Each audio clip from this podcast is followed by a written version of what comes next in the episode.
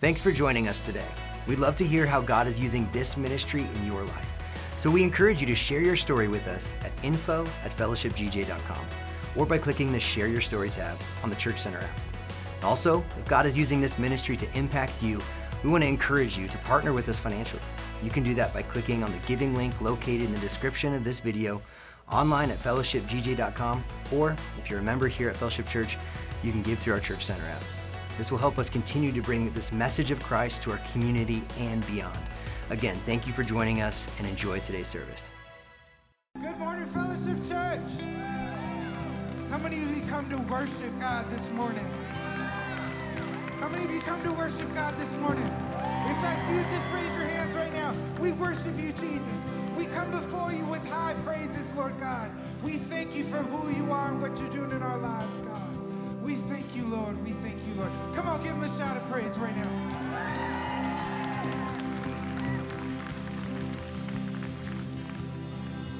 Who am I that the highest would welcome thee? I was lost and he brought me, oh, his love.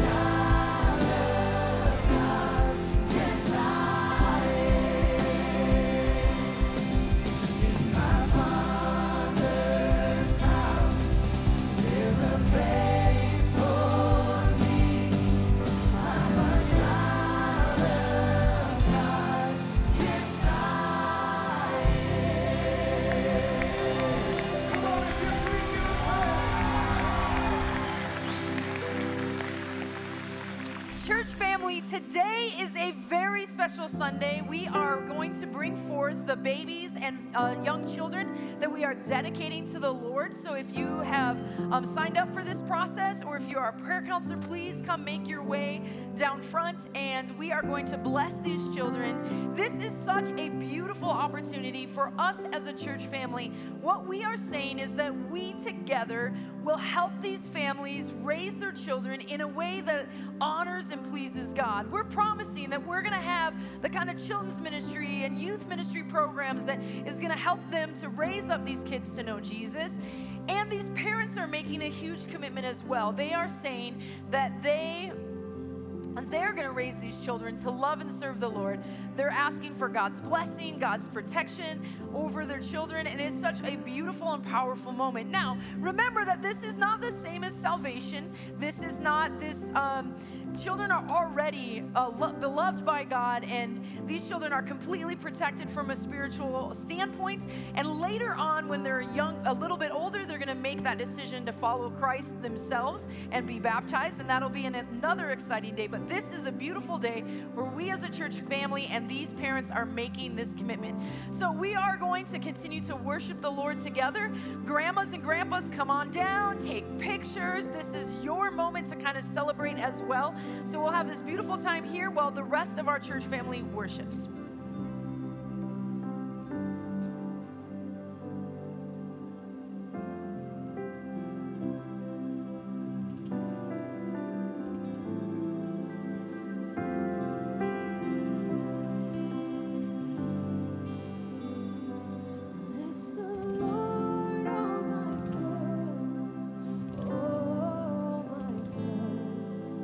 Worship his holy name.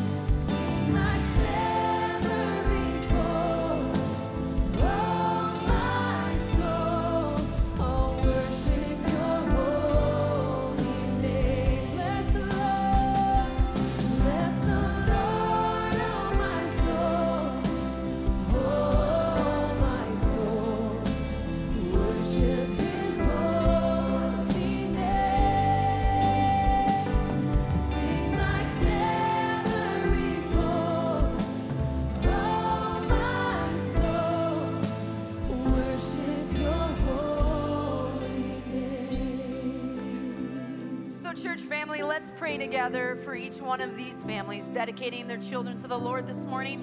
Jesus, we thank you for each precious child represented here this morning. We pray that each one of these young children would come to know you as their Lord and Savior as they grow up, that they would choose to follow you from a very young age, that they would love you with all their heart, mind, soul, and strength. We ask that you would protect them as they grow, that you protect them mentally and emotionally and physically, Jesus, that you would put the right friends into their lives, that the wrong influences, the negative influences wouldn't come near them.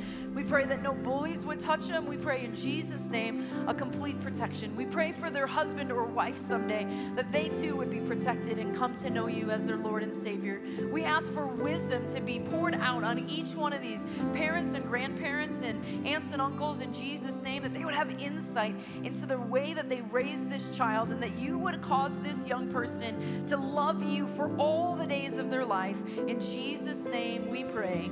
Amen.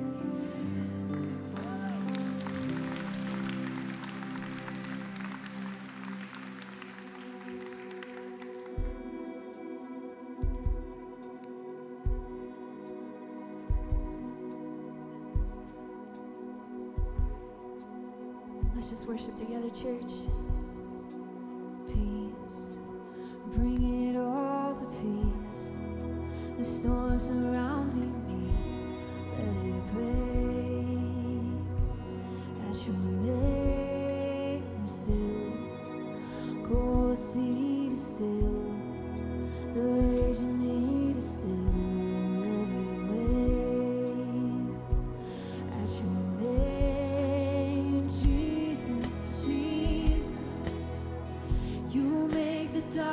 Tremble, Jesus, Jesus, you silence fear. Jesus, Jesus, you make the darkness tremble. Jesus, Jesus,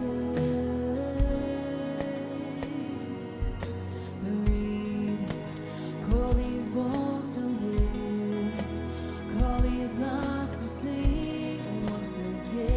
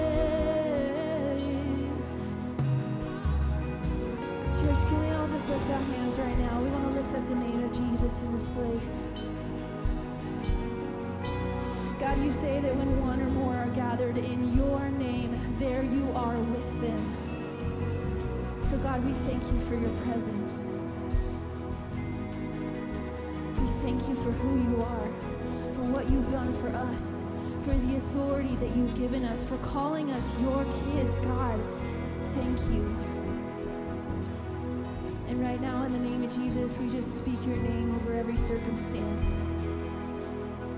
We speak the name of Jesus over our families. We speak the name of Jesus over our situations right now. Jesus.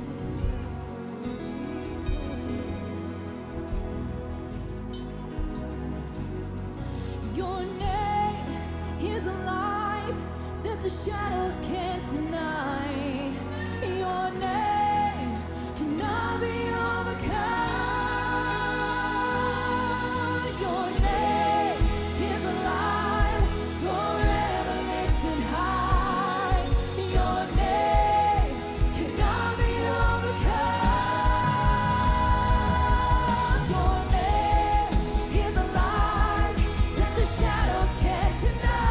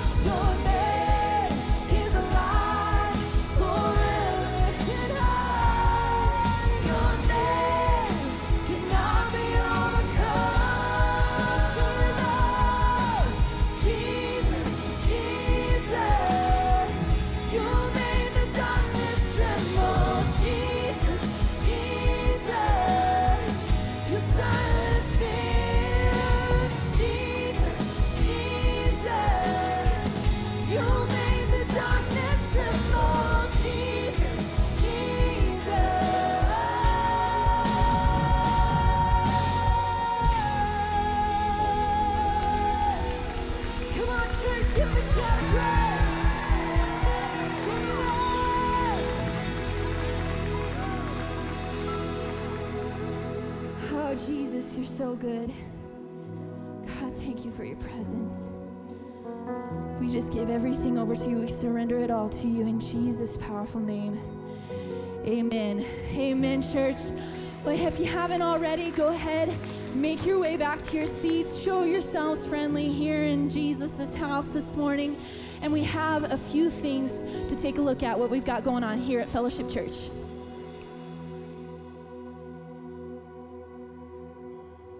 Good morning and welcome to Fellowship Church. If you're a guest or a visitor here, we would love to have a record of you being here and get you some more information about Fellowship Church. So whether you're watching online or you're here with us in the auditorium, we would love to be able to invite you to a guest reception that's going to be coming up here in the next few weeks, as well as give you a gift for being a part of our services today.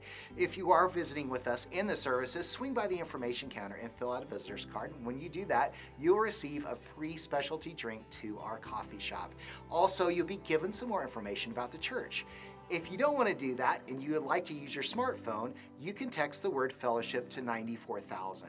When you do that, you'll be given a link over to more information about the church. But thank you for choosing Fellowship Church. We know that you've passed up a lot of other churches to be a part of our church family, and we thank you for that.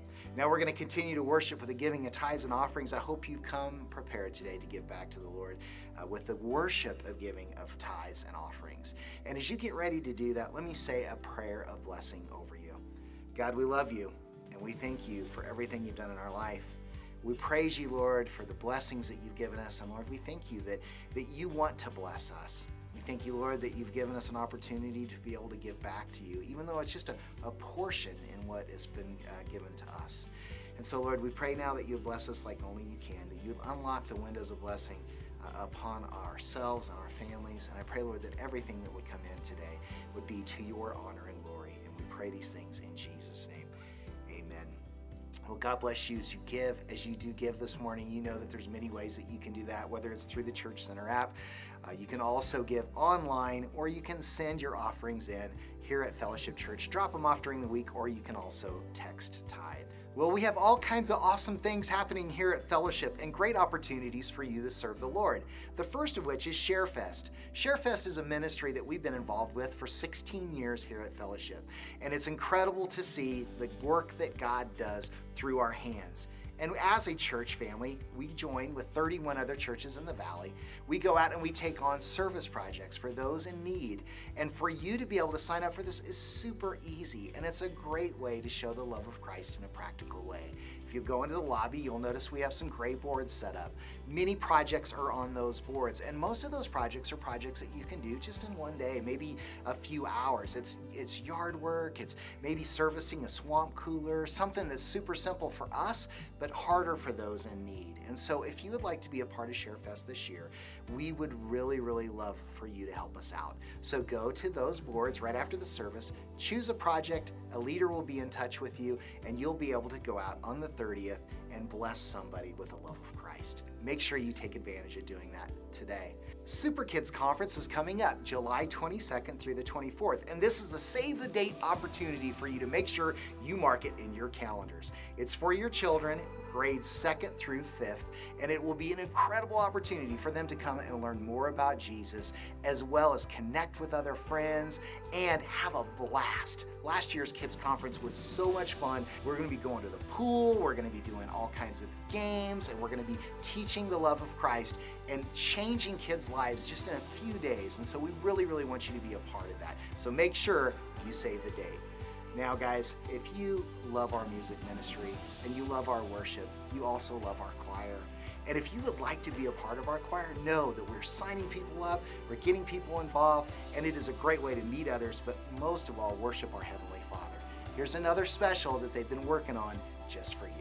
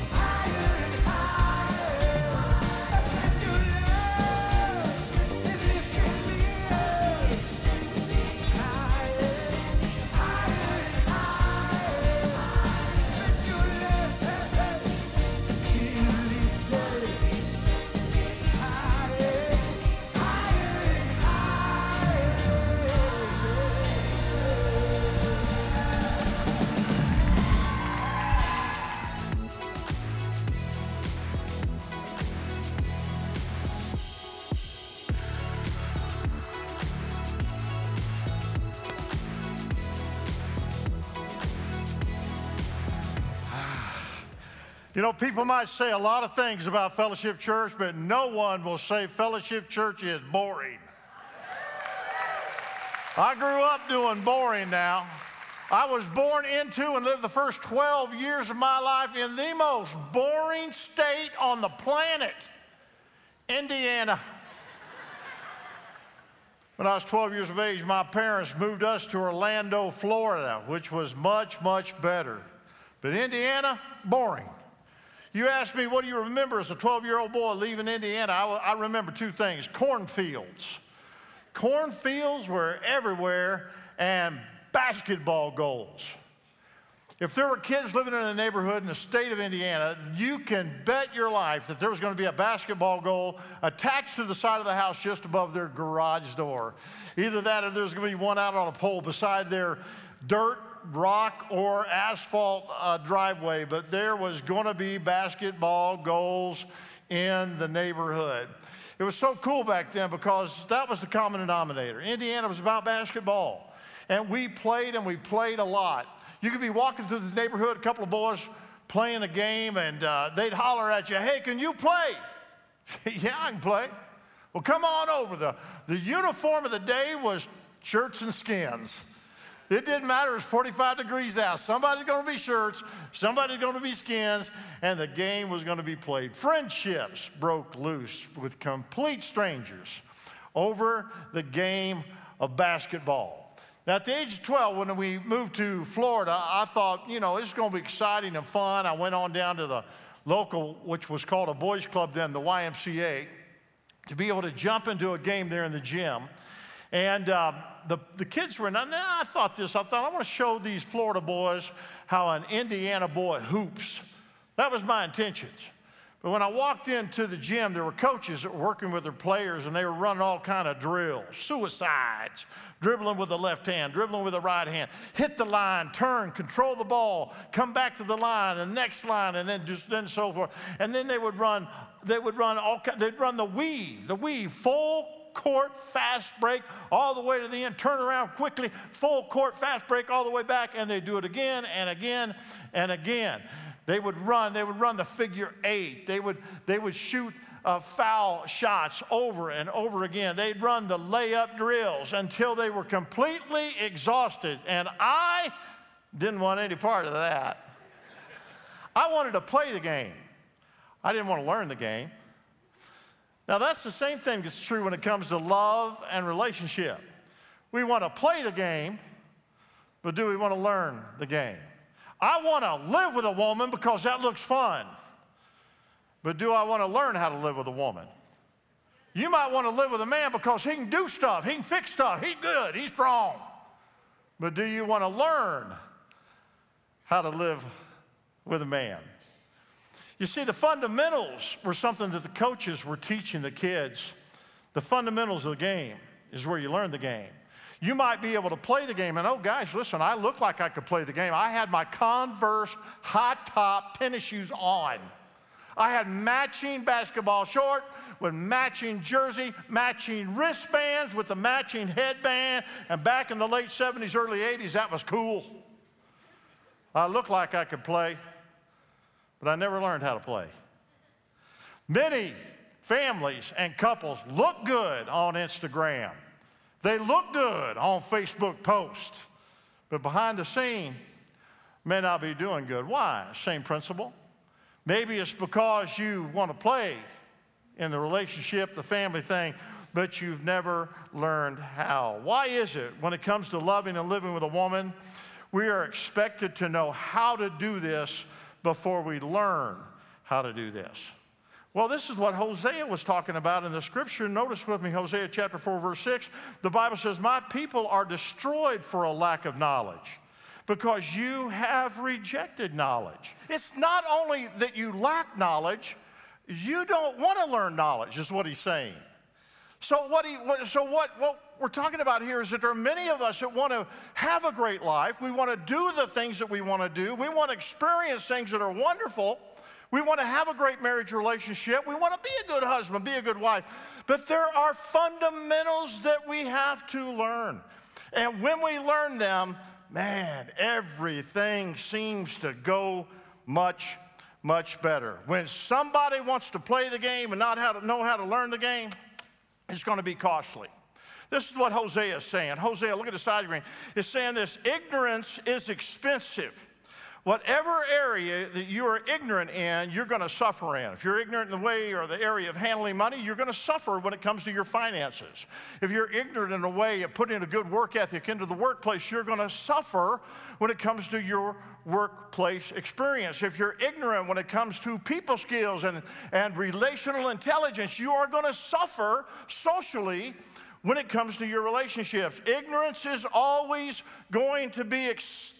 And take a look at this one. Good intentions will never substitute for good information. Well, I want to do this, and I hope that I can do that, and I wish that this was, a little better than it is. Well, that's a good intention, but without good information, it's not going to work. And then I love this one. Having a good heart will never make up for having an empty head. I like that one right there, because we are supposed to be winning. And if we're supposed to be winning in our relationships, why are you fouling your own teammate? If you're supposed to be winning when it comes to your family and your family is a team, why is it that you and your mate are wrestling over the same ball? The ref is not going to blow the whistle so that you two can play jump ball. You're on the same team. And the problem is when that happens, you begin to look bad as a couple, look bad as a team. You begin to play bad, and more importantly than that, you won't have any fun at this anymore. And there's only one explanation, and that is not that you don't love each other. The explanation is more on the ignorant side. The explanation is a lack of knowledge. Now, since God is the creator, since he's the designer, since he's the architect of relationships, he knows how to make our relationships work, and he wants us to know.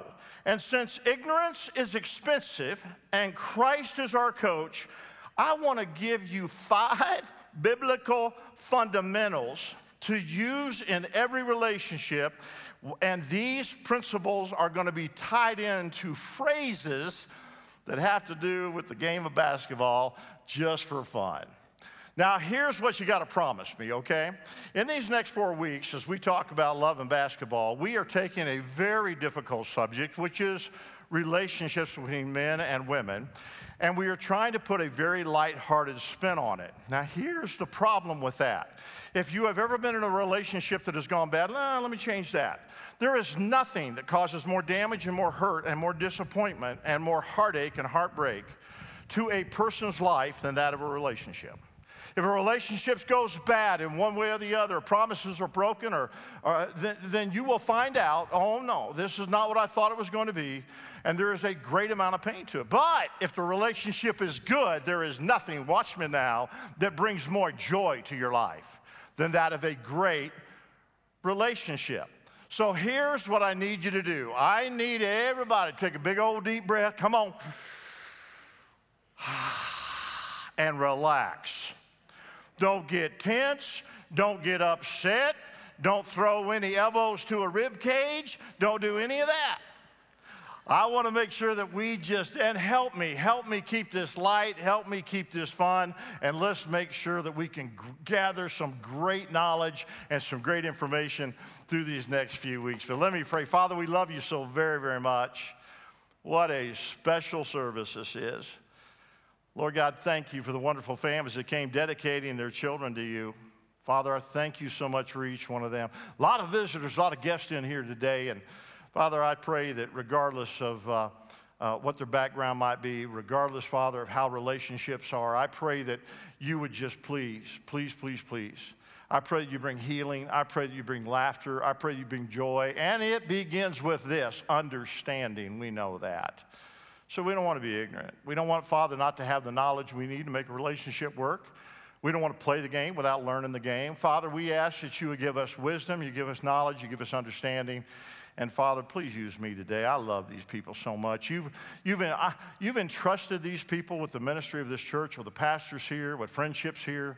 And what an honor that you would do that. So we don't take that for granted. Thank you for that. In Jesus' name, amen. Okay, the first fundamental goes to the single people that are in the room. All you single people, get this. Here's the first fundamental. You got to get it, and you got to get it down. Pick the right teammate. Every married person in here can tell you the second most critical decision that you will ever make in this life. After you accept Jesus Christ as your personal Savior and you know you have on forever in heaven, is who you are going to partner with for the rest of your life. Your pick is important. Pick the right teammate. I heard about this guy who invited a friend to come and have lunch with him. And the friend hadn't seen him for a long time. And when he got there, he said, hey, man, I heard you got married. And the guy said, yeah, I did get married. And his friend said, well, you're wearing your wedding ring on the wrong finger. And he said, well, I married the wrong woman. Okay, see, you don't know whether to laugh at that or not laugh at that. Some of you, right? That joke was Anna approved, by the way. I made sure she was okay with that before I said it. But that pick is important. We're picky about everything. You women are picky about who cuts your hair. We're picky about who works on our car. We're picky about who fixes our food. If we're going to a church function and everybody's bringing food, we want to know, when we open up those mac and cheese, we pull the foil back. What do we say? Who made this? Because if it's crazy cat lady over there, I'm not eating this. Am I right, though? We are picky. We concentrate and we think about all kinds of things when it comes to making a decision. That's volition. That's the biblical word, volition. But when it comes to our mates and who we're going to give our heart to, some of us have made some major mistakes in that. Maybe not even a marriage relationship, but who you date, who you waste time with, who you waste money with, who you hang with in your circle of friends, who you hang with at the workplace.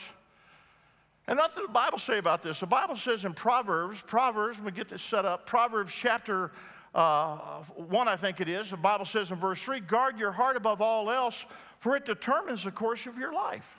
Guard your heart above all else because it determines the course of your life. And when you're talking about getting into an intimate relationship with a person for a very, very long period of time, hopefully for the rest of your life when marriage, then that pick is important. And for some people in the room, and sisters, please listen to me. I love you. Listen to your big brother for a minute. If you've been hurt, and most of you have, this verse does not say wall your heart. It said guard your heart. Don't wall it, gate it. Gate it. You know what you can do at a gate? You can stand at a gate and talk to another person on the other side of that gate. I don't know you well enough to open this gate up, let you into my heart. That's a very important decision. I know it could cause a lot of pain or a lot of joy. So I need to ask you some questions. Do you like dogs? Do you like cats? What if I had a cat? Would you like a cat? What are your parents like? What are your siblings like? Who do you hang with at work? What's your work ethic? How do you deal with your money? Are you a generous person? And you say, well, is this an interview or is this an interrogation? It is both. Because you're about to open a gate and invite them into your heart, and if you bring that wrong person in, it is going to be extremely expensive for everyone involved. And the cool thing about a gate is if you make a mistake, you can tell them this, I'm going to let you little in. I'm a single mom, so you're just going to get a foot inside this gate. That's all you're going to get. I'm going to watch you, I'm going to keep an eye on you, and we're going to take this thing slow. Now you can come in a few more feet. But if I see anything I don't like or that causes me to have caution, I am going to walk you right back to that same gate I let you in, and I'm going to escort you out before there's been too much of this invested in this. Woo!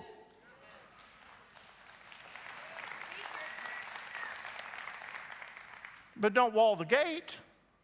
Leave the gate there. But just make it something that you can easily bring them in and you can easily send them on their way. Now, if this wasn't an important thing, take a look at this. In Genesis, let me just tell you about it. First of all, in Genesis, there's a man by the name of Abraham. He's got a son by the name of Isaac. This was when marriages were arranged. Now, if this pick was not so important, Abraham would have told his son Isaac, yeah, go find somebody you think looks good and marry him, it's fine. But he did not say that. He says this in Genesis chapter 24, verses 3, concerning who his son was married, talking to a servant. He said, I want you to swear by the Lord, the God of heaven and earth, that you will not allow my son to marry one of these local Canaanite women. I almost said California women. I almost did it right there. No offense, no offense, no offense. In other words, what was he saying? Don't get one from here. No, no, these women are Canaanites. They are Baal worshipers. They're not worshipers of the living God. We don't connect on that level. They worship a little g god. They don't worship God the Father. So do not let my son marry one of these women. Now, isn't that interesting? So when it comes to the pick matters so much that there was a whole region that Abraham said, don't get your wife from this place. I can't tell you the number of times that I've had a young man or a young woman meet me in the lobby, or maybe not so young, and they'd say to me, Pastor, I've met somebody, I'm going to get married. I'm like, man, that's great. I'm glad you're going to marry that, get married. That's cool. And I always ask them. They know I'm going to ask them, is he a Christian? Well, his parents, went to a Catholic church, I know, when he was young. Yeah, I didn't ask about that. Well, I have one tell me one time, I said, hey, is he a Christian? I said, no, but after we get married, I'm going to try to bring him here, I'm like, man, you let them way too far inside the gate. Those questions should have been settled on that side of the gate, because the pick matters, and the wrong pick gets extremely expensive, not just for you. Listen, sister, for your mom, your dad, your siblings, your friends, and everybody else you're bringing him into. And everybody you bring a crazy Canaanite woman into are going to have to pay for that decision you make. You've got to be picky when it comes to who you're going to do the rest of your life with. Now, for those of us that are married, fundamental number 2, pass the ball. Do not be a ball hog.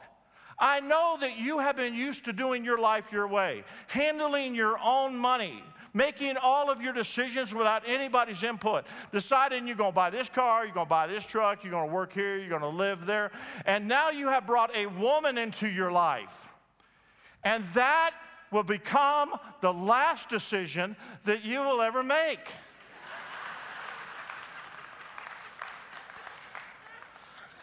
My name is Dan. I'm married. My last decision was 6 months ago. Here's what we need to know. This is a fundamental fact now. Get it down. This isn't about you anymore. This isn't about you. It's not just about you.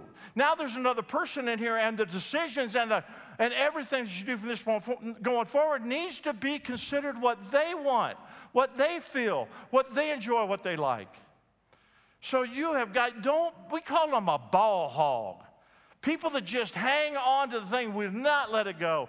And people do this, number one, because they're either selfish or they do not trust who they're about to pass the ball to. Look at this on the side screen. Every relationship moves at the speed of trust. I'm giving you a fundamental. You say, Pastor, this is really simple stuff. But this is what lands people into marriage counseling situations after being married 20 and 30 years. The counselor keeps taking them back to, you're being selfish. You have trust issues with this individual. Why won't you turn that over to them?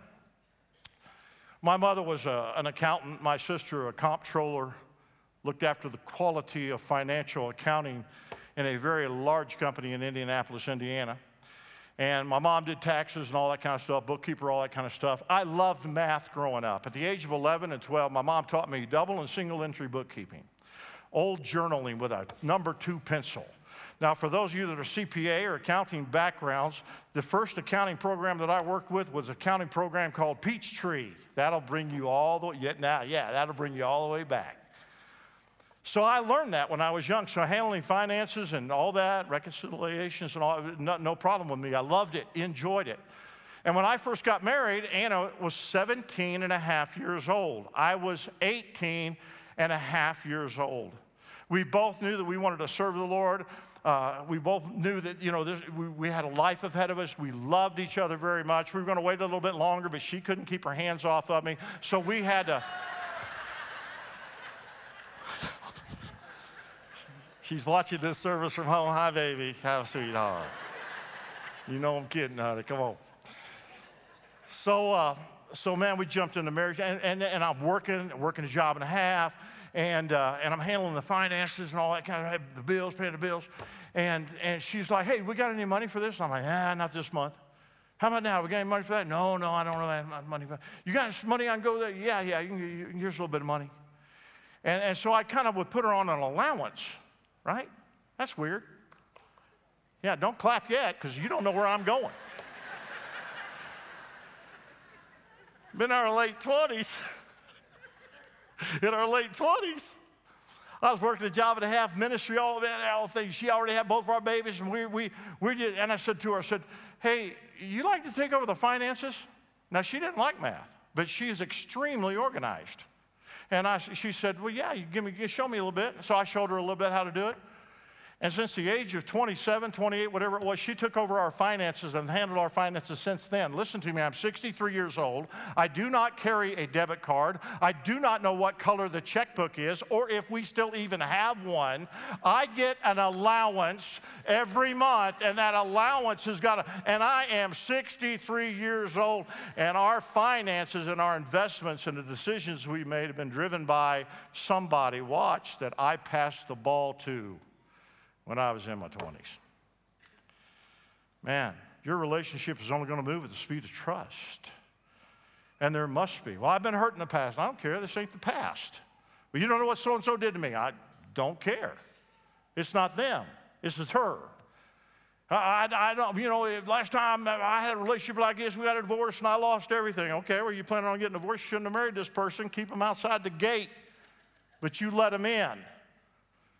When you give somebody your heart, you don't have to worry about giving them your money. They got your money.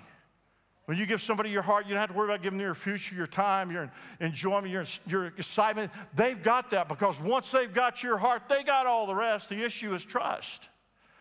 And trust will always keep a relationship from winning. I'm not giving you the ball if I don't trust you. And once I give it to you, you shoot it. And if you shoot it, hit something with it. But I'm trusting you, and I'll cheerlead you for a while. This is a fundamental that wrecks marriage. Listen, we've seen marriages go through stuff these last 2 years through the pandemic, 30, 35-year-long marriages, and all of a sudden they're struggling because they faced issues they thought they would never face, and now they're questioning one another. How are we going to get through this? What are we going to do? And it's a basic. You give somebody your heart, you give them everything. You give them trust and decide who's going to carry the ball when it comes to this issue. Number three, practice communication. Now you go, come on. Pastor, we come to church on Sunday morning for you to talk to us about the importance of talking to each other like we don't know that. Well, it's a fundamental that we see a lot of people don't understand. You see, what happens when a wife gets mad at her husband? What happens? She shuts down. What happens when a man gets mad at a woman? What does he do? Even if he's a big talker, he'll shut it down. He'll go to his man cave. He'll get out of the room, right? So what happens when that communication stops? Now, if you're going to win and move forward as a husband and wife, you got to communicate. It doesn't matter how mad you are. Who's going to get the kids? Who's going to buy the grocery store? Are you picking up dinner tonight? Are you making it home? You got to keep some level of communication going. But there are times when marriages hit this catch-22 where she ain't going to say nothing first. He ain't going to say nothing first. You better apologize or I'm never talking to you again. Well, you better apologize because it's your fault and I'm never talking to you again. I heard about this couple that were in that kind of catch-22. He wasn't talking and she wasn't talking. So he had a big idea. He thought, man, I'll tell you, I know how to get her talking. So the next morning she would get up and go to work before he would. So he wrote a note to her, and the note said, honey, would you wake me up at 7 o'clock tomorrow morning so I can go to work before you leave? Put that note by the coffee pot. 8:15 the next morning, she's gone, and he's still asleep. He wakes up, finds a note beside his pillow. It's 7 o'clock, honey. Wake up.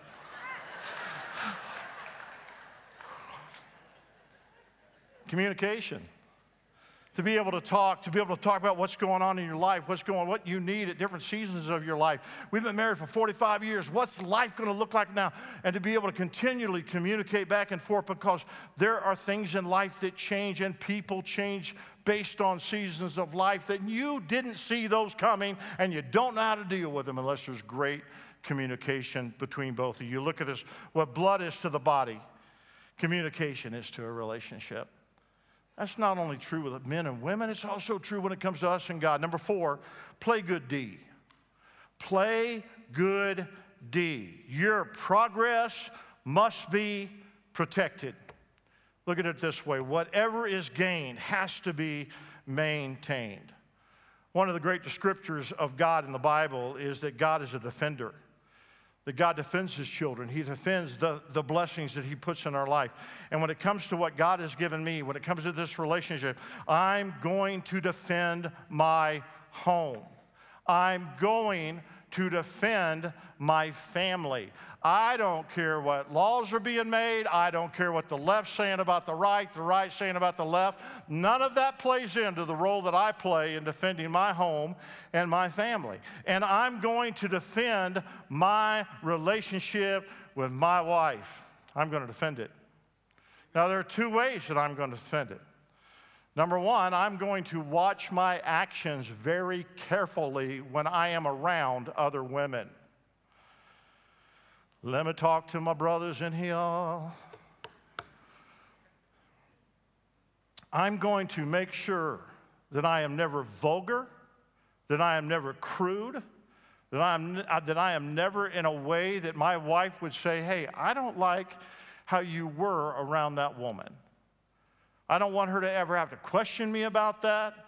I don't want the woman that I am dealing with to feel anything less to me than a sister in Christ or to a mother in Christ. I'm going to make sure that the conversation's right. I'm going to make sure that if there's a hug, it's kind of sideways and brotherly, kind of right.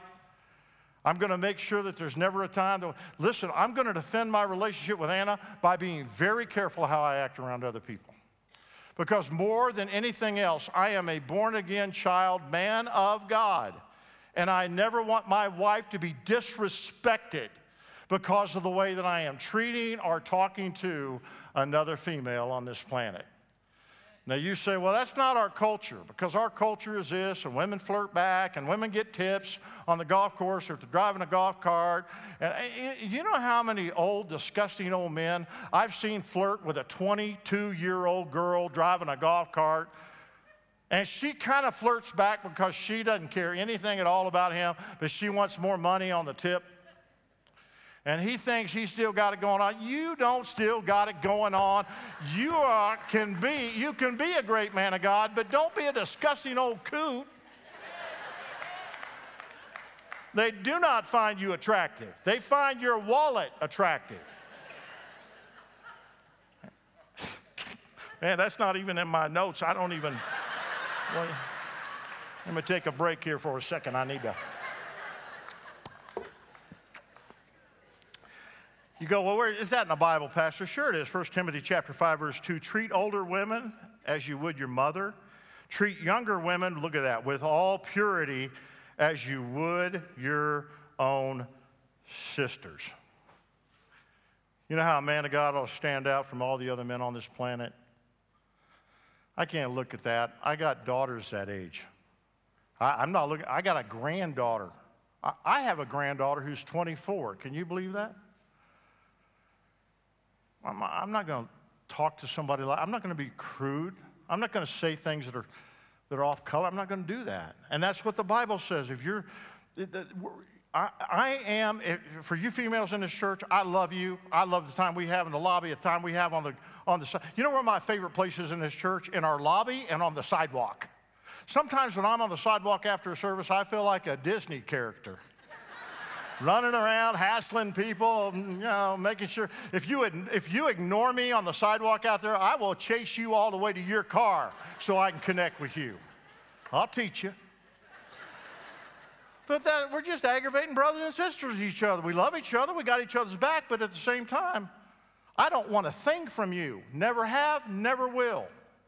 And that's how men ought to treat other women when it comes to them not being your wives. So it's how you treat other people. I'm gonna play good D by also investing into the relationship that I have with my wife after 45 years. I'm still gonna take her on trips. I'm gonna pour into her. When she got my heart, she didn't have to ask for my wallet. She got that too. But we have people that come to our office and they need marriage counseling, and most of them come way too late, way too late. Somebody's already shut down, the wall's already gone up, or there's a triangle involved now because there wasn't enough tension given earlier. I mean, and then you go, oh, really, why did you wait so long to make an investment? Now the man is crushed and he's in a pile in the middle of the floor. Now he wants to listen. Now he wants to figure this thing out because he's about to lose her and lose everything.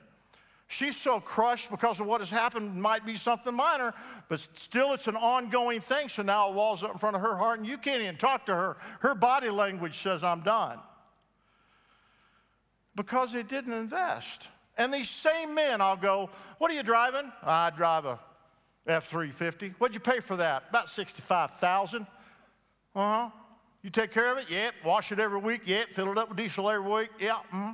So you're $65,000 and probably another $2,000 a year. You probably got $80,000 cash invested into a truck to keep it running. What have you invested in your relationship? You ever gone to a counselor? Nope. You go on date nights? No.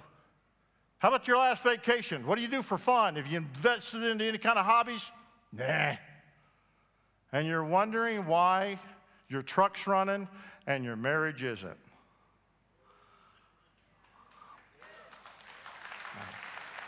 Ooh. That was in the notes, okay, so there you go.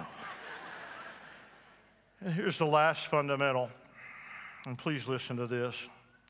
Pray persistent prayers. I don't want to ever guilt trip anybody in here, but how important is prayer life when it comes to your relationship? Because all these things that I'm talking about as far as fundamentals don't come to us naturally. You're going to pick the right person. You're going to need divine intervention to pick that right person. You're going to learn how to pass the ball when you've been playing 20, 25 years by yourself and you've never passed the ball to anybody. I have trust issues. That's going to take divine intervention. See, many of God's kids, when it comes to their marriage, practices what Dallas Willard called vampire Christianity. Now, vampire Christianity. That's a Christianity that says, Jesus, give me your blood, but nothing else.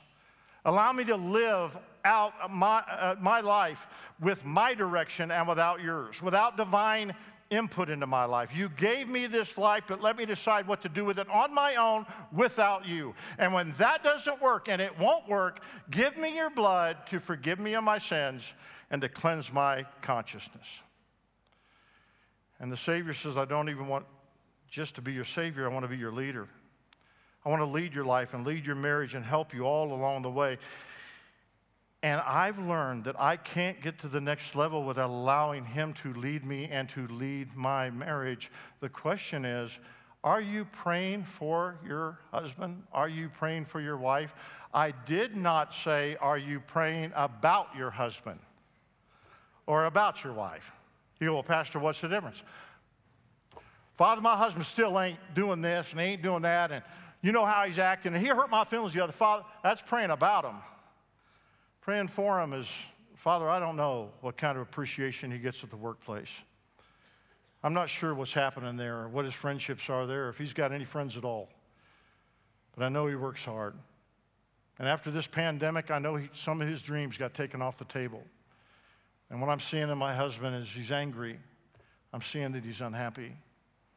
Please help my husband. You're praying for your wife, and the women's biggest issues today are unhappiness and insecurity in a culture that blasts and hammers your personal security and self-worth. I need somebody to tell me I'm pretty, I'm beautiful, and I'm still okay. I need my husband to tell me after 35 years, 40 years, that he still loves me. I need to be told when I get ready to go to church that he likes how I curl my hair, the dress I'm wearing. I just need to be built up. And Father, bless my wife. Help her with her insecurities. Meet her need and heal her from the top of her head to the bottom of her feet. And make her dreams come true. And if I could be part of making her dreams come true, I'm in. I'm in. Every morning after 45 years of marriage. By the way, I met Anna in a Christian school. When I went to Florida, lived there for a few years, and then we moved to Fort Worth, Texas. I was a junior in high school. Nobody knew me at all. Anna had grown up there. She was a cheerleader, although she was a shy cheerleader.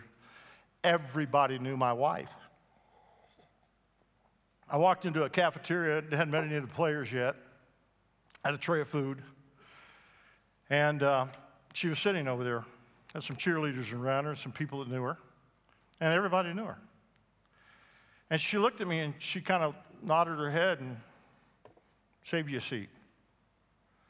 This sweet, kind, gentle, quiet, brown-eyed brunette stole my heart. She saved me a seat. I saved her a seat in my car and my truck ever since. But after 45 years and being best friends, and she is my best friend, we still take our corners every morning. I get up and I go to my corner. I get God's word normally through an iPad because I can make the print bigger.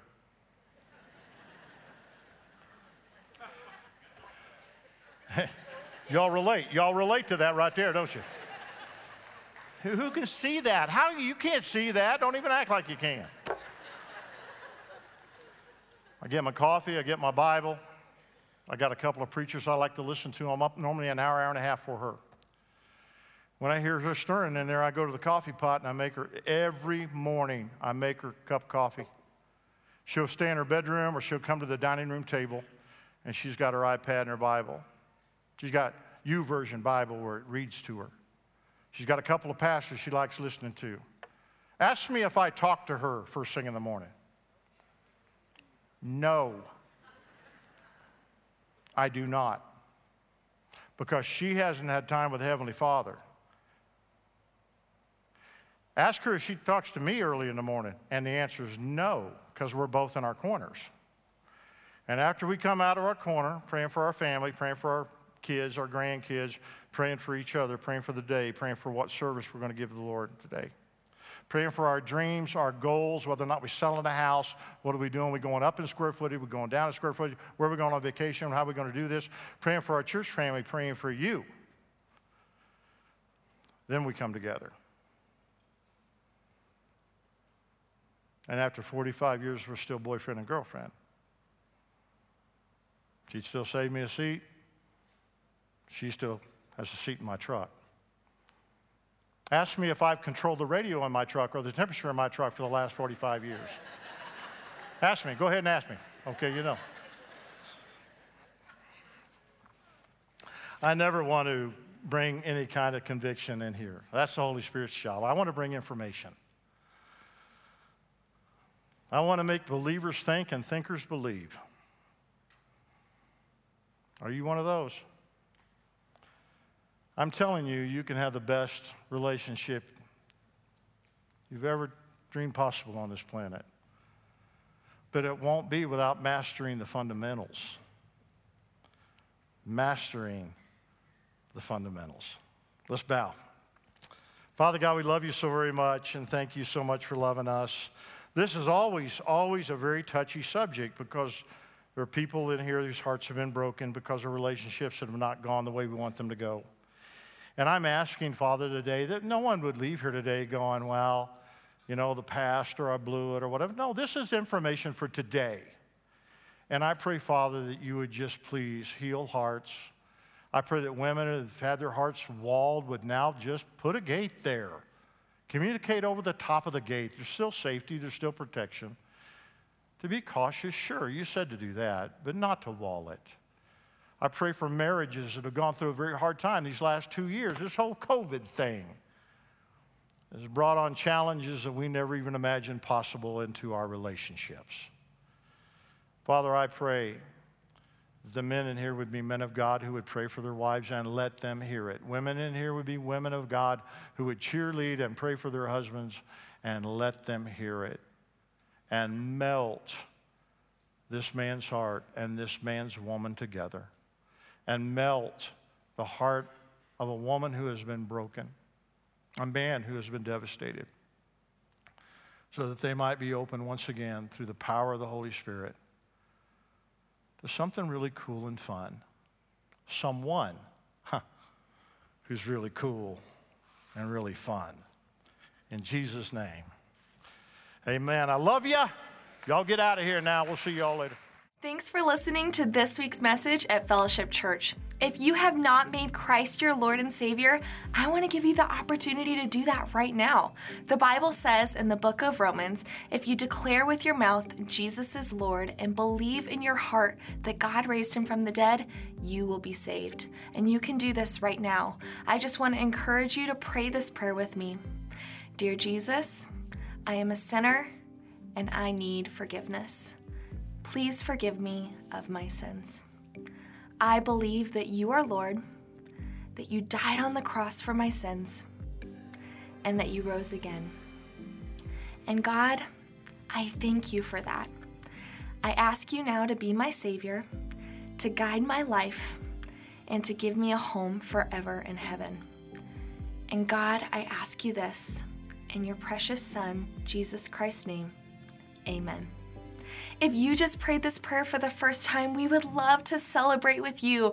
Please text us at heaven and 94000 to get in contact with one of our staff where we can answer any questions that you may have. Also, if you're in need of prayer, we would love to support you. You could submit your prayer requests by texting prayer support to 94000 as well. Our prayer team will receive your request and immediately start covering you. If this was your first time experiencing Fellowship Church, or if you want to learn more about one of our many ministries, you can text Fellowship to 94000 to connect with our staff. As always, we are still just a phone call away. You can contact us at 970-245-PRAY with any questions. Thanks again. We hope to see you next week in person or online.